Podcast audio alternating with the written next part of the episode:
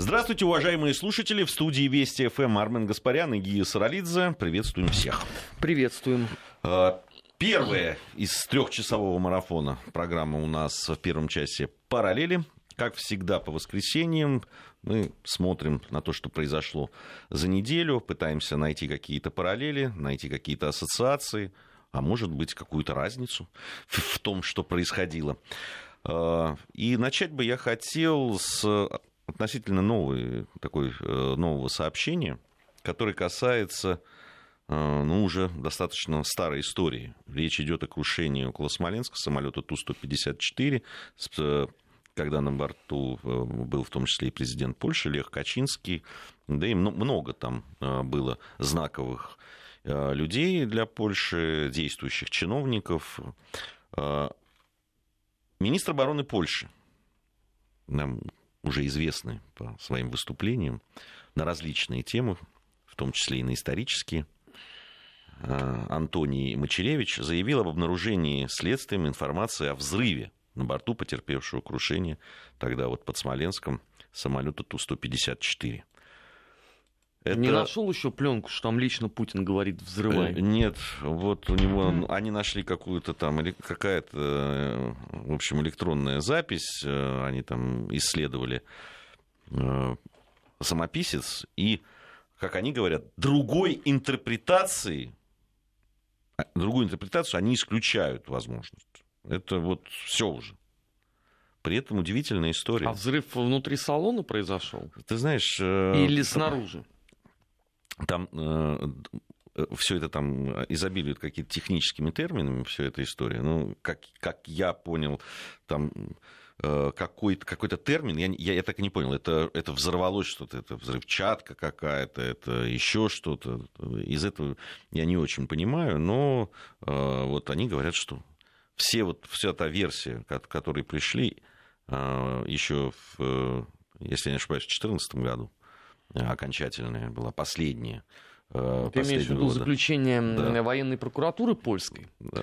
по делу, когда они сказали, что вина пилотов в том, что произошла трагедия, но при этом а, точно так же обвинили двух сотрудников а, аэропорта Это Смоленск я, я имею в виду да, там заключение, которое было, которое дало абсолютно ну, однозначно был э, трактовку того, что трагедия случилась из-за того, что летчики не пошли на э, предложенный им запасной аэродром. Да, им предлагали э, Витебск э, либо Минск э, в качестве запасной площадки, но они отказались-то по той лишь... Там двойная причина-то отказа была.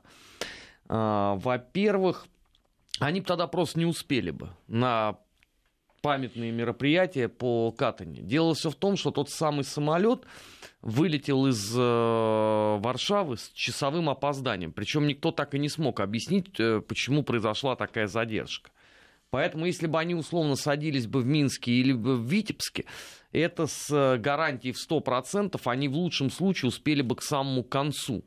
А, памятных мероприятий, а согласись, что отсутствие всей польской делегации, при том, что это все афишировалось и анонсировалось э, чуть ли не за год до этого на этих самых памятных мероприятиях, ну, было бы несколько странно. Даже для сумасбродной Варшавы. А вторая причина состояла в том, что покойный президент Качинский крайне не любил, а, когда а, пилоты вступали с ним в прение и пытались объяснить ему всю дикость его приказов. Дело все в том, что в свое время, в 2008 году, когда Качинский снарядил целый борт поддержки президента Грузии, Михаил Саакашвили, как раз в августе было, там был э, президент Литвы тогдашний, на борту президент Украины Ющенко и многие другие авторитетные люди.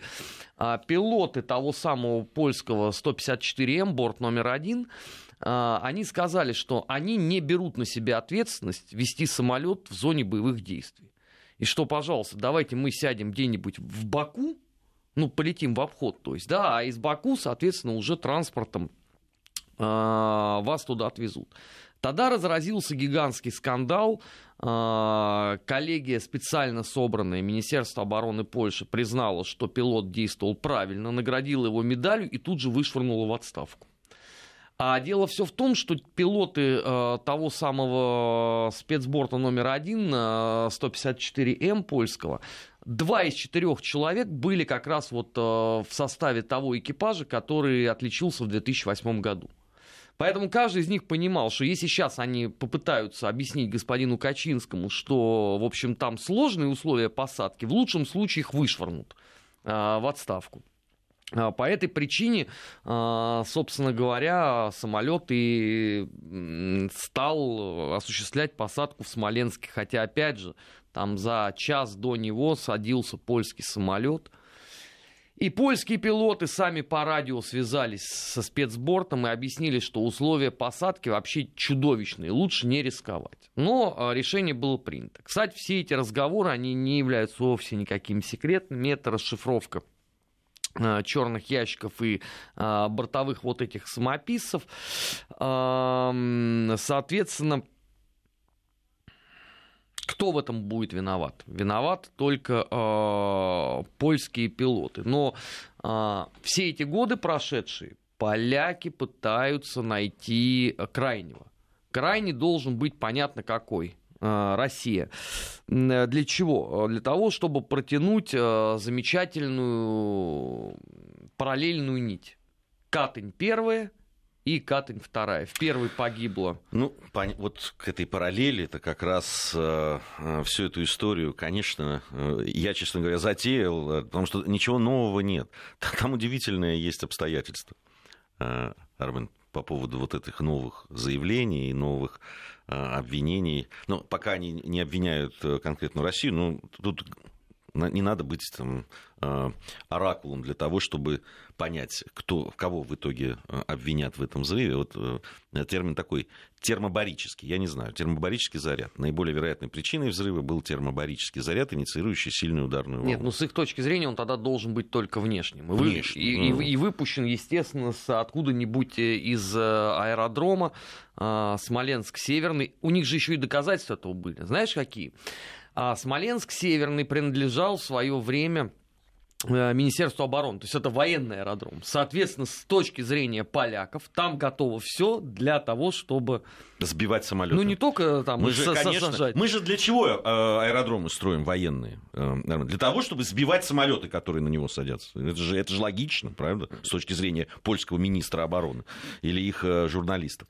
Ты понимаешь, тут вот что интересно. Там официальный представитель Следственного комитета России уже заявил о том, что нет никаких признаков воздействия взрывчатых веществ на самолет не обнаружено. Вот они говорит, лежат здесь э, э, и, и, и заявила о том, что совершенно непонятно, на чем сейчас основываются очередные выводы польских экспертов, а, э, потому что при проведении сразу после катастрофы баллистической и взрывотехнических экспертиз никаких признаков воздействия на самолет взрывчатых веществ обнаружено не было, и это признали поляки. Тогда. Больше того, они не просто это признали, они принимали деятельное участие в специально созданной и правительством России э, комиссии по изучению причин э, трагедии и совместной э, российско-польской комиссии. И все это им показывали во всем они внимательнейшим образом разбирались. И вывод, к которому они тогда пришли, был очень простой. Это фатальная ошибка пилота. Ну да, не, ну там про, по поводу разрушений, что разрушения судна начались до, э, э, во время столкновения с березой. Вот первый удар, который э, пришелся. Если мне память не изменяет, столкновение с березой произошло потому, что они э, почему-то решили э, слишком резко снизить высоту своего полета и не учли а, того, что был туман, а, капал дождь. И вообще там условия действительно ну, не самые хорошие, это признали потом абсолютно все. Говорить о том, что кто-то сидел на березе и там, я не знаю, с какого-то фаус-патрона выстрелил в самолет, после чего он крылом задевает березу и падает, ну это достаточно странно. Еще вот один вопрос, самый главный. Зачем? Понимаешь, он ну же... как, э, мы же вот когда про, про, про, проводим вот эти параллели, ну то есть, вернее, как это поляки э, провели, Соответственно, они сказали, что как и тогда, в 1940 году, нужно было уничтожить всю польскую элиту. Тогда это были офицеры, и они были в плену. А, что, правда, не отменяет, конечно, некоторого числа вопросов по катанию. Это правда. Но меня даже, кстати, здесь не оружие больше всего интересует, а именно личные вещи. Потому что я больше не могу назвать ни одного примера, когда у людей, которых тогда расстреливали по процессам 38-39 года, при эксгумации были обнаружены личные вещи. Вот пока это вот единственное такое исключение. Но это ладно, это там параллельная история. А тут, ты представляешь, 88 человек находится на борту. Все самые светлые умы. От начальника протокола до президента республики. При этом э, некоторые еще были безобразно пьяны. Это я имею в виду главу а, польских ВВС, который еще вторгся в, э, в кабину пилотов и там их а, учил жизнь. То есть там для полноты э, вселенские ощущения. Ну и представь, как удобно, да? Два раза в одном и том же месте э, уничтожается польская элита. Кто виноват? Если в первом случае виноват Советский Союз, то, ну, потому что Российская Федерация, ну сначала там, по-моему, даже РСФСР признавал, да, в 90-м году, или СССР? Нет. Я вот не помню, какая прокуратура первая сказала. Не, не скажу. Ну, по-моему, СССР. Ну хорошо, значит, сначала СССР, потом уже Россия, когда передала все эти тома документов э, по тому делу Польши. Ну и второй раз, а, а почему бы и нет? Замечательная теория, на которой э, поляки спекулируют уже э, который год. При этом никого ведь не волнует э, простой вопрос. А зачем это надо было правительству России? Ну, это вот, да, я говорю, ну, вопрос. Ну, в случае там с сороковым годом я понимаю еще логику примерно, да, а вот в случае там с 2010 годом я совершенно не ну, понимаю, тем более, что... Ее нельзя понять, потому что она там, как любая логическая связь, отсутствует э, просто. Ну, э, единственное, что могут предъявить, ну, вы же просто такие варвары и э, э, людоеды. Это все. Нет, ну, давай справедливости ради скажем, что действительно ни господину Качинскому, ни к подавляющему большинству вот этих вот самых отпетых оголтелых русофобов, которые сюда летели, действительно, российское общество никакой симпатии не питало. Слушай, это правда. Ну... Но это не повод влезть на березу mm. и выстрелить там, я не знаю, из э, какого-нибудь переносного зенитно-ракетного комплекса в сторону самолета. Тем более, извините, еще раз повторяю, да, э, аэродром бывший военный. Но, насколько я понимаю, он и сейчас какое-то отношение тоже имеет. Э, к Министерству обороны. Я сомневаюсь, что каждый а, человек в нашей стране может вольготно путешествовать по военному аэродрому. Да не, ну это, об этом даже как-то рассуждать, мне кажется, бессмысленно. А, а вот еще одна прекрасная деталь, что никаких дополнительных осмотров, как утверждает российская сторона, или исследование обловков самолета польской стороной, в том числе и членами новой польской комиссии, а это новая польская комиссия, чтобы ты понимал, по расследованию, с 2014 года не производилось. А это и не может То есть они, они сделали... Так, э, не, они если бы, наверное, они заявили, они, э, обломки лайнера хранятся на территории России. Но они, вот... тре... они требуют их... Э... Да, они требуют. Так вот, а, знаешь, всегда мне задавали вопрос, почему вы не отдаете? Да вот ровно потому и не отдаем. Потому что там тут же будут внесены косметические дополнения. Вот, да. Вот хранится, вот приезжайте и смотрите, и делайте выводы, потому что у вас одна комиссия, потом вторая. То есть образуется новая комиссия, которая чего-то там изучает, чего непонятно. В основном, я так понимаю, по э, тысячному разу э, самописцы.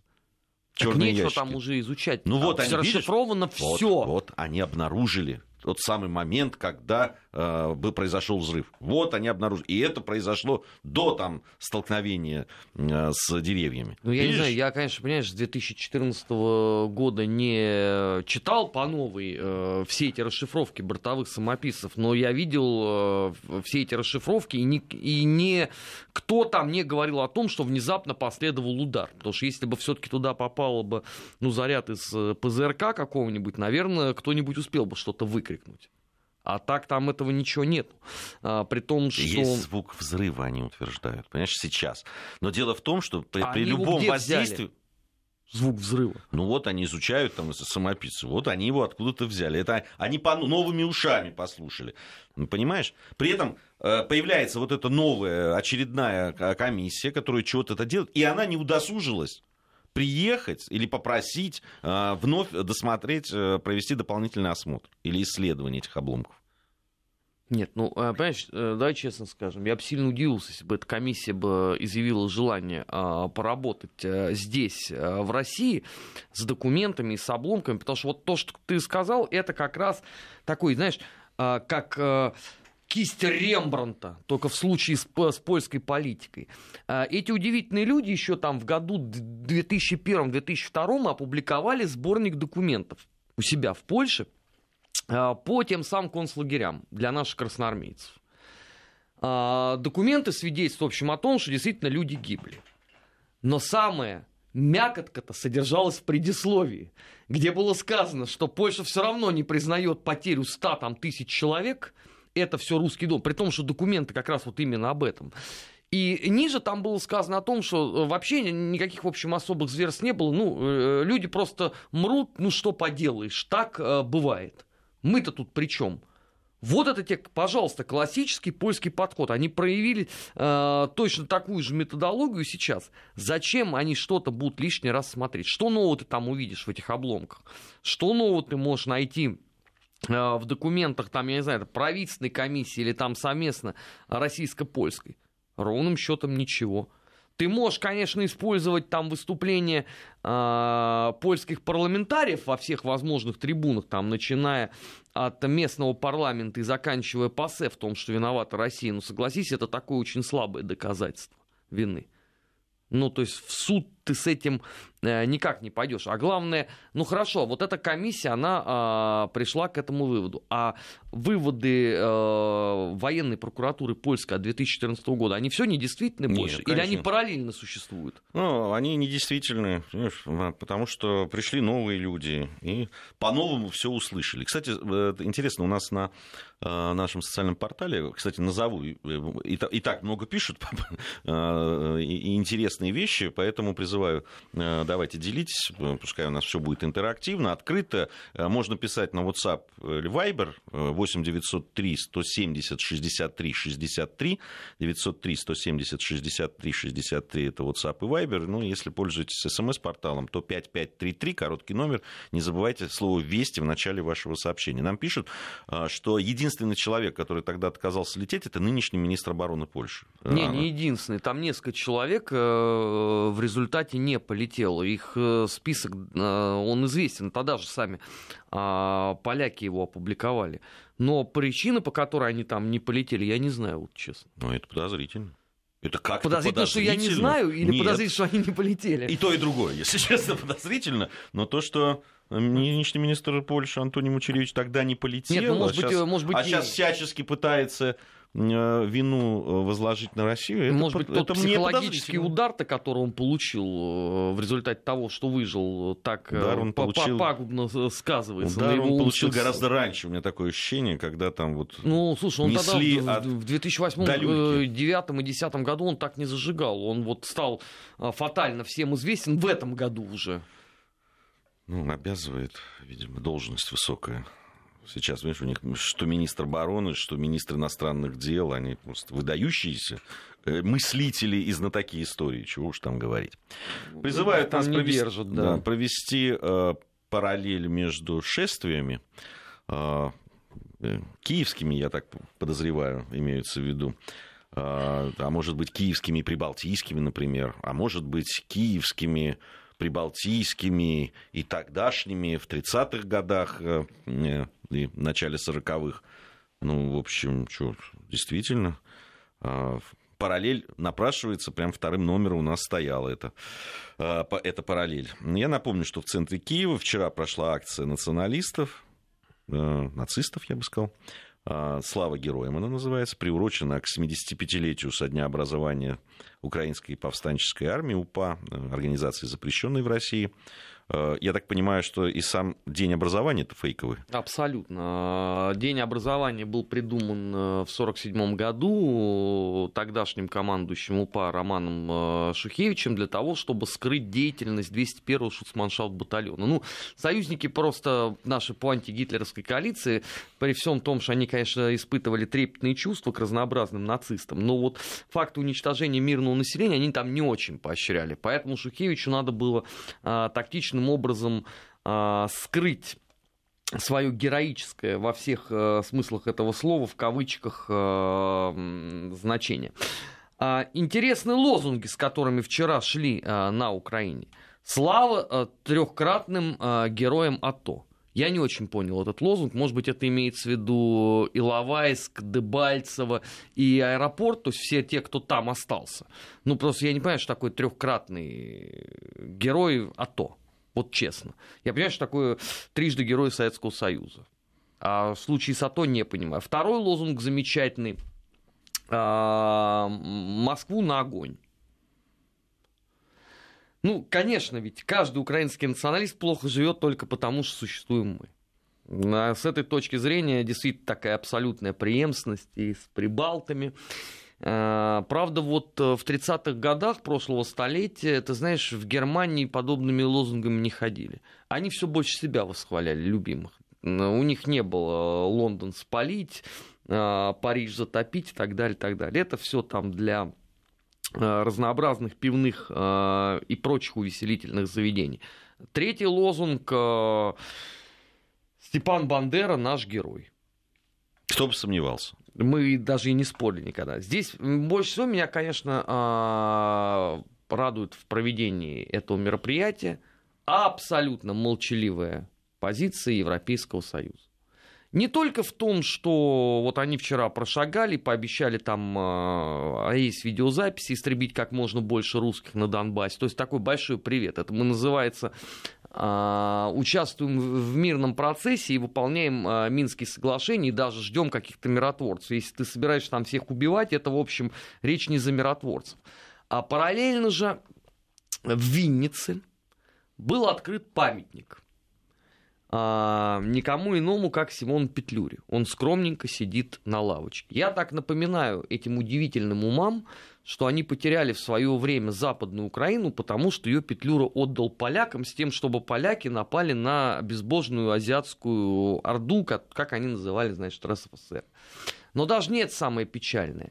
Винница один из тех городов, который э, был печально известен благодаря э, еврейским погромам, которые осуществило как раз петлюровское руководство. От 50 до 200 тысяч погибших. И когда вот в городе э, появляется подобный памятник, у меня возникает очень много вопросов. Во-первых, к Европейской комиссии. Она ничего совсем не хочет сказать по этому поводу. Э, к руководству Израиля у меня есть вопрос. Ну, потому что э, когда все-таки э, в Латвии поставили памятник Шуцманшалт батальонам, э, Израиль отреагировал. Да, его не снесли, но, по крайней мере, это было артикулировано. В случае вот последних двух дней ничего э, подобного не происходит. Ну и самое главное, э, мало кто обратил внимание на то, э, как был украшен Киев э, вчера. Я думаю, что любой человек, который э, смотрел хотя бы раз в жизни э, фильмы про Великую Отечественную войну, обратил внимание на то, как в, в Рейхе было принято развешивать флаг. То есть не только на флагштоке, да, а в виде даже гордин таких э, здоровых, чтобы все здание покрывалось. Ровно то же самое вчера сделал... Да, я обратил внимание на, на, на нескольких фотографиях. Э, ну, я даже в Твиттере показал с надписью «Нелицензионная копия Рейха». Ну вот э, опять же, да, все, все мне хочется дождаться какой-нибудь реакции позитивной. Здесь э, и, и, и в реакции, и в том, что происходило, параллели очень много. Мы продолжим сразу после новостей. Параллели. Назад в настоящее. Ищем ответы в дне вчерашнем. Продолжаем нашу программу. В студии Вести ФМ по-прежнему Армен Гаспарян и Гия Саралидзе. Программа «Параллели». Э, говорили, начали мы говорить о э, акции националистов э, в центре Киева, которая становится уже, по-моему, не только это традиционное, которое происходит шествие это факельное, ну, таких подобных подобных э, в которых принимают участие откровенные нацисты, становится все больше и больше. Чуть Меня, знаешь, больше в еженедельном режиме уже. Удивило, конечно, возрастной состав э, присутствующих. Потому что там, по сути, э, получилось, что не было людей средних лет. Там либо молодежь до там 18-20 лет, либо, что меня еще сильнее удивило, это люди от 60 и старше, то есть которые, ну, с гарантией учились, э, росли и жили в Советском Союзе. То есть вот какой же должен быть у них поворот, в принципе, сознания? А, у людей, ну, которые... видимо, они жили с этим сознанием. У меня есть ощущение. Это как раз вот те люди, которые, видимо, так себя и ощущали. Хорошо. Допустим, их там было таких... Никакого поворота у них, видимо, 2000 человек. Значит, все эти 2000 человек должны были быть на особом контроле Комитета государственной безопасности Украинской Советской Социалистической Республики. Ты знаешь, э, Фармен, я не соглашусь с тобой. А, э, это же э, ведь были люди, и судя по воспоминаниям людей, которые там бывали на западе Украины... Нет, так мы же не про Запад говорим, так, а Может, они приехали специально для этого, Армен, ты же знаешь. Э, потом, э, насколько я знаю, очень много э, людей из Западной Украины уже давно переехали в Киев. Ну, не только в Киев, и в Харькове, ну, да, и в Одессе. Просто я разговаривал с ребятами, которые работали в свое время в Киеве, и они сказали, что буквально за несколько лет, ну, даже вот в такой офисной среде, что ли, да, среди белых воротничков, постепенно этих людей становилось больше, и атмосфера менялась в том числе э, да, вот разговоры э, стали меняться, их тематика, они стали более политизированными. Э, тогда уже да, там, в офисах стали говорить о особом пути Украины там, и о геро... ее новых героях, вернее, старых новых героях и так далее. И если сперва в начале это вызывало Э, понятно, отторжение и острую реакцию этих людей, то постепенно, вот как они рассказывают, ну, просто люди привыкали, начинали да, уже к этому относиться спокойно. Ну, ну а сейчас так это вообще э, считаются единственно возможными и, и ну, верными героями. Я так понимаю, что там э, уже возразить по этому поводу просто невозможно. Не, ну пытаются отдельные люди возражать. Другой вопрос, что у них для этого не очень много возможностей это по сути твой Facebook или Twitter. Ну или вообще какая-то социальная сеть.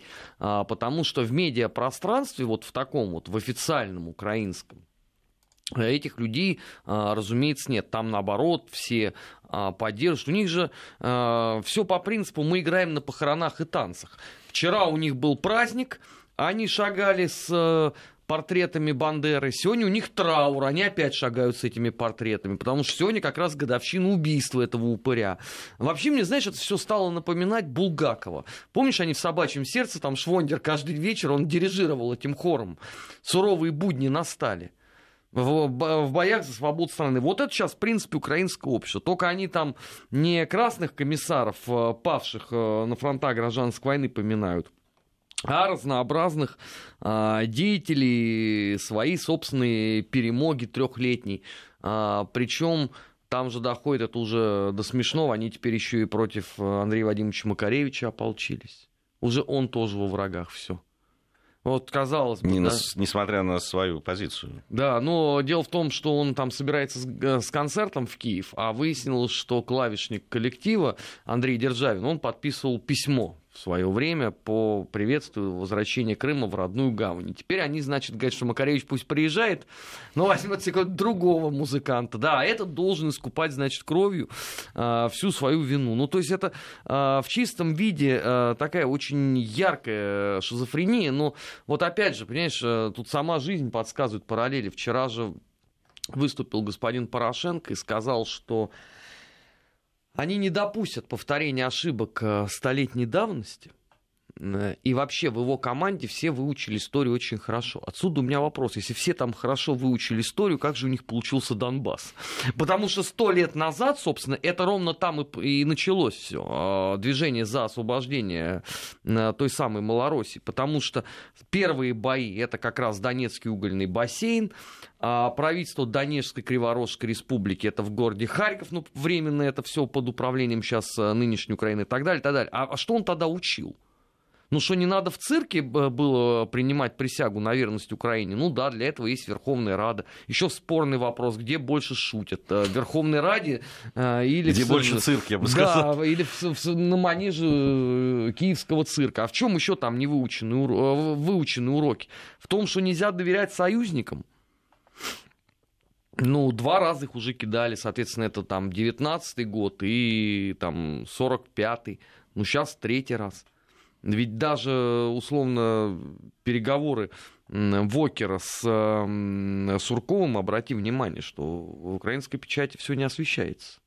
То есть это, это где-то вот там вот. Это не о нас. Нет, к нам вообще никакого отношения не имеет. Это не про нас. Да, и уже даже, кстати, Макрон тоже в опалу попал.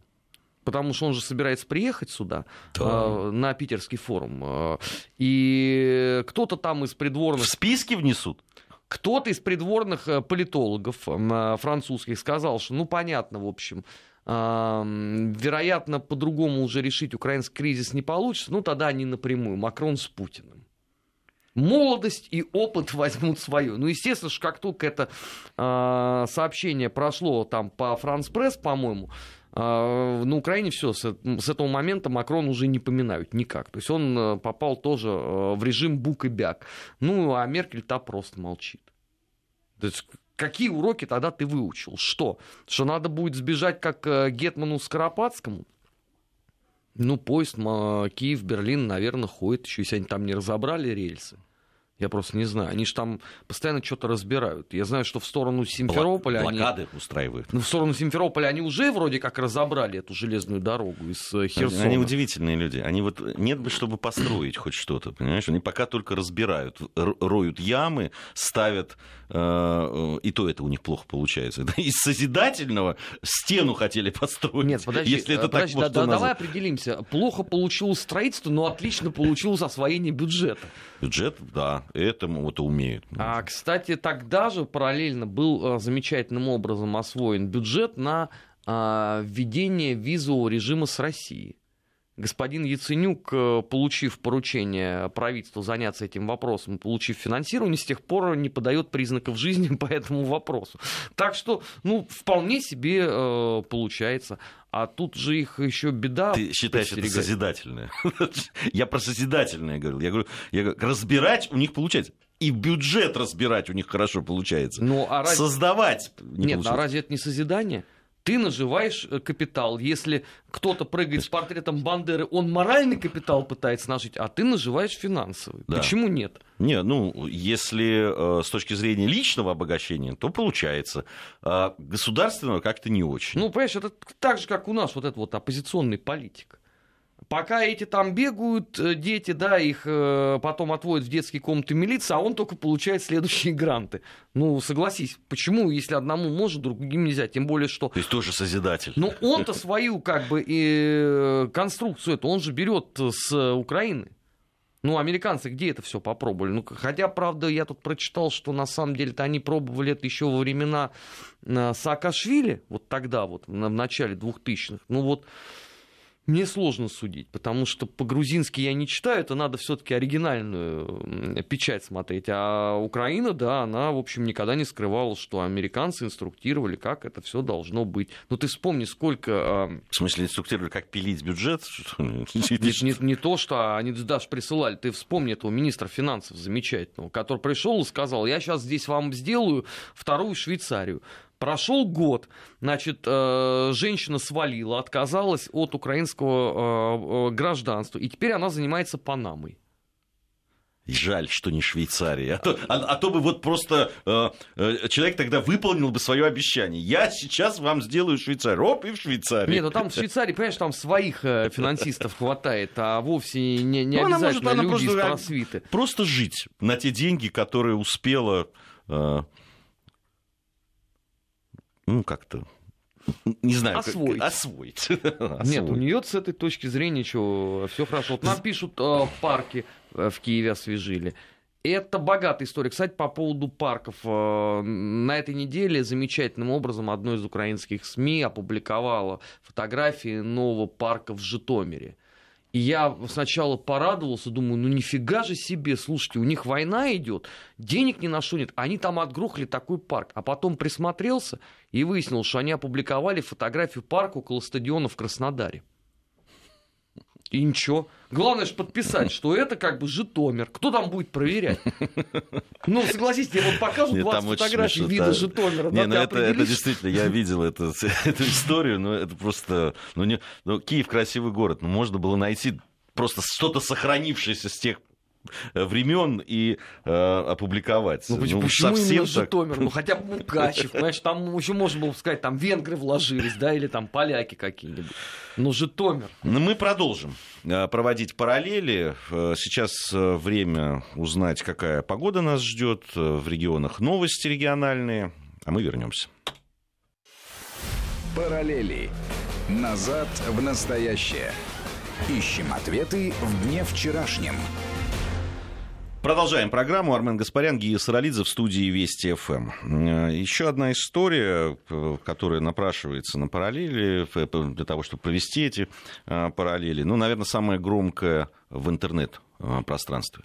Я имею в виду травлю режиссера Юрия Быкова. А... Уже не только в интернете, она же вылезла уже не, и она вылезла, но, себе но, такой уровень. Но на самом деле, конечно, то, что происходило в интернете, это на мой взгляд, очень показательная история. Почему я употребляю слово травля? А, потому что от а, там, неприятия да, какого-то художественного произведения, там, кино, неважно, там, книги и так далее, до травли, это там, там на самом деле пропасть. Если ты говоришь, мне не понравилось там, это кино потому-то, потому-то, потому-то, аргументируешь, что э, можно это, некоторые это делают в достаточно резкой форме, да, иногда, с, особенно на, в интернет-пространстве, иногда с употреблением каких-то э, идиоматических выражений и так далее. К этому, да, к этому все привыкли. А критика от травли отличается так же, как я вот, вот, э, от э, э, примы Большого театра.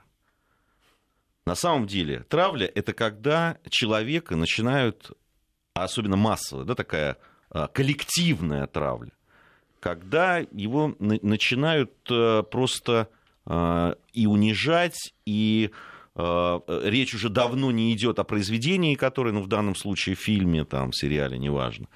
Ну вот, э, когда его начинают... Знаешь, когда все это... Э, я вот пытался там сравнить, да, что, вот, что мне это напоминает. Мне это напоминает такой, знаешь, когда подростковая такая зверевшая толпа, начинает забивать там, одного или двух явно уже не сопротивляющихся, да, там, либо подростков, или людей. Знаешь, когда они там, повизгивая от удовольствия от этого, от своей собственной безнаказанности, кажущейся им такой силы, а, они прорываются, толкают друг друга, понимаешь, э, для того, чтобы приложиться еще раз, пнуть этого уже несопротивляющегося человека. Вот у меня абсолютно от того, что происходило сейчас в интернете, и не только в интернете, ты прав, у меня абсолютно вот такое впечатление. Ну, мы вообще получили очень яркую такую иллюстрацию. Я вот еще раз призываю всех внимательно посмотреть на все, что произошло. События 37-38 года. Вот, во-первых, как работает это самое и как создается атмосфера ненависти, вот это вот вселенское ату. Причем что тогда, что сейчас, пожалуйста, тебе исключительно деятели культуры. Ну, то есть это нельзя сказать, что какой-то там дед Панас э, вылез там из избы э, своей э, в селе Миндюкино, да, и написал пост, с этого начинается. Нет, это именно деятели культуры. Второй момент. Обрати внимание, методология покаяния двурушника Быкова перед товарищами по партии, что с этим именем светлым я умру на устах, товарищи, простите меня все. Вот ярчайший просто эпизод событий 1937 года. А из этого вытекает то, что мы тогда, помнишь, еще давеча обсуждали на вечере с Владимиром Соловьем, что никуда из общественного сознания та методология не делась. Ни у радикальных коммунистов, ни у записных демократов. Все вместе замечательным образом живут в парадигме 1937 года. Потому что вот это наш, это будет хороший, если предать, то это, соответственно, со всеми вытекающими. А, единственное, чего я не дождался, это стихов. Вот я огорчен. Потому что все-таки в 1937 году каждый громкий процесс э, венчался э, могучим каким-нибудь стихотворением. Ну, там, например, казахский Акын осветил русскую литературу словами и как чумную падаль зарыть. Вот это красивый такой э, художественный образ. Не, вот. ну стишки-то есть уже. Не, ну не на таком уровне. Не, не, не такой высокий слог, но стишки как же уже появились того самого однофамильца.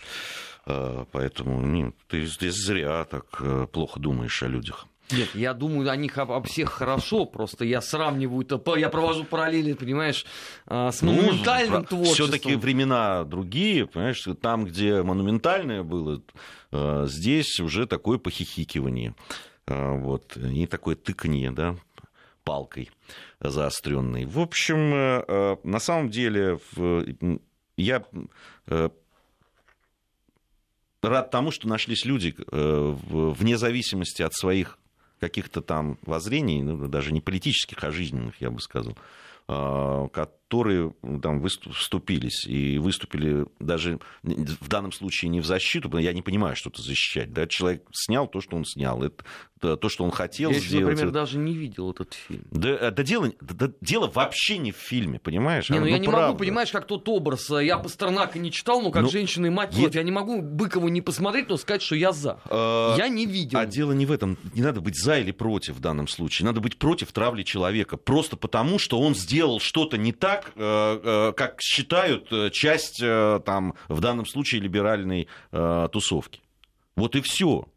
Понимаете, то точно так же, как нельзя травить человека, который может быть сделать то, что не понравится патриотической части. Ну, а? невозможно, потому что эта самая либеральная часть тусовки живет по принципу мы здесь власть и мы по любому праву. Вот объясни мне, вот дай параллель такую проведем. А чем отличается паскудная абсолютно травля э, режиссера Быкова от э, действий э, фонда борьбы с коррупцией, который создал специального бота, чтобы доставать нашего коллегу и другу э, Владимира Соловьева. Вот чем это отличается? тем, что просто одно происходит э, условно в формате Твиттера, а другое вот вышло две этих тортилы старые телекритики на одной радиостанции, только потому что это средство массовой информации, а это интернет. Нет, ничем не отличается. Здесь, знаешь, отличается все-таки персоналием. А, я так понимаю, я лично не знаком с э, Юрием Быковым, но судя по тому, что пишет мой приятель Сергей Минаев, э, видимо, человек такой тонкой организации. Да, так, насколько я понимаю, и сценарий был Сергея Минаева. Да, совершенно верно. Вот, и, э, просто, ну, человека затравили реально. Ну, судя по тому, я читал его интервью, он просто, ну, находится сейчас такой, как в боксе говорят, в состоянии гроги, если не нокаута. Понимаешь, просто, ну, человек не, не очень понимает, что происходит. Э, он очень близко к сердцу принял э, то, что происходит. Так, понимаешь, если человек, человек подобный Владимиру Рудольфовичу, ты понимаешь, да, его пробить его э, довольно тяжело, прямо скажем. Хотя я понимаю, что это все равно неприятно и так далее, но и уверенность в том, что он делает, и да, такая, ну и, честно говоря, уже опыт. Потому что, ну, чего уж там говорить, нападали всяко и, и по разным поводам. Это, и, и уж что-что, а Володя умеет э, держать удар в прямом и переносном смысле этого слова. Вот, поэтому здесь как раз только в персонале. А так никак, ничего. Э, это одно и то же. Кстати, э, по поводу травли, она, если говорить про наших коллег, да, там многих, она, ты же знаешь, она через соцсети происходит и так далее. Мы просто, честно говоря, привыкли к этому. Нас достать тяжело, понимаешь? Мы уже просто не реагируем. Да, ну, нет, меня иногда потому это что... веселит. Нет, просто. я тебе могу честно сказать, потому что если бы я реагировал на все то, что мне ежедневно пишут, а, я бы, наверное, как Лев Толстой уже отрастил борду, осидел бы ее и умер, потому что ну, это можно с ума сойти. Что ну. дня не проходит, э, чтобы не последовало какое-то разоблачение, причем самые разные, на любой вкус. Вот, ну, э, просто это, э, вот, не знаю, моя гражданская позиция в данном случае. Я правда, я не читал и не видел того произведения, о котором там идет речь, но я на стороне Юрия Быкова, я на стороне тех людей, и Сергея Минаева, и наших коллег, вот Игоря Ружейникова, который по этому поводу, наш коллега с «Маяка», выступил и сказал, я на их стороне, я против вот этой такой травли такой массовой и беззастенчивой и беспардонной. Это все омерзительно. Я тебе больше что скажу. Я принципиально теперь посмотрю этот фильм. Вот я как бы не любитель сериалов, у меня категорически нет на это времени, но вот я из принципа хочу посмотреть э, фильм Быкова. А, еще одна история.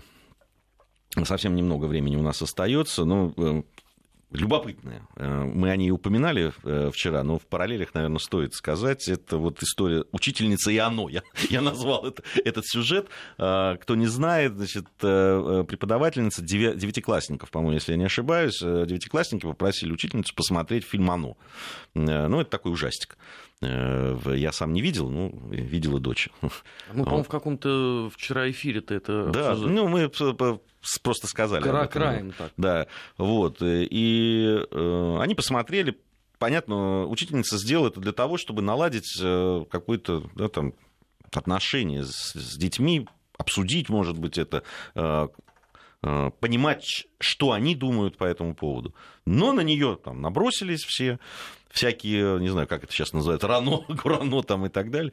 И э, учительница, Надзорный к сожалению, орган. да, написала заявление и уволилась. Вот на мой взгляд, э, да, наверное, повторю то, что вчера говорил, э, на мой взгляд, это абсолютно неправильное действие. Э, наверняка, ну, учительница, наверное, какие-то инструкции нарушила, потому что фильм там 18 плюс, э, ну, то есть там ничего такого нет. Ага, это, есть, это а, не порнография. А, а, а эти вот а, старые клячи, они искренне полагают, да, что если бы вот а, учительница не пошла с ними, то все эти школьники бы не посмотрели В это ты... а, вот... посредством своего мобильного телефона. Конечно. И также я так понимаю, что эти старые клячи все искренне полагают, что в 21 веке надо руководствоваться всеми постулатами Макаренко и Ушинского. Вот в разговоре разговаривать с современными школьниками. Ну, может быть, как раз и не помешало бы знанию Ушинского и Макаренко, и то, как надо с детьми Я не хотел бы всех огорчать, но современные школьники в массе своей а, этого самого Макаренко и этого самого Ушинского унизили бы в течение секунд 20. Причем и, сделали бы это публично и, и пистолотцы и же с ними. Да. Все на этом. Программа «Параллели» у нас э, завершается. Э, совсем скоро начнем подводить итоги э, недели. Дмитрий Абзалов должен появиться у нас.